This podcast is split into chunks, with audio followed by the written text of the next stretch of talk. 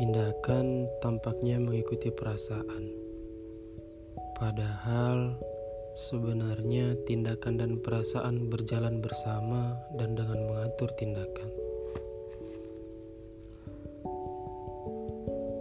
Yang berada di bawah kontrol langsung dari kehendak.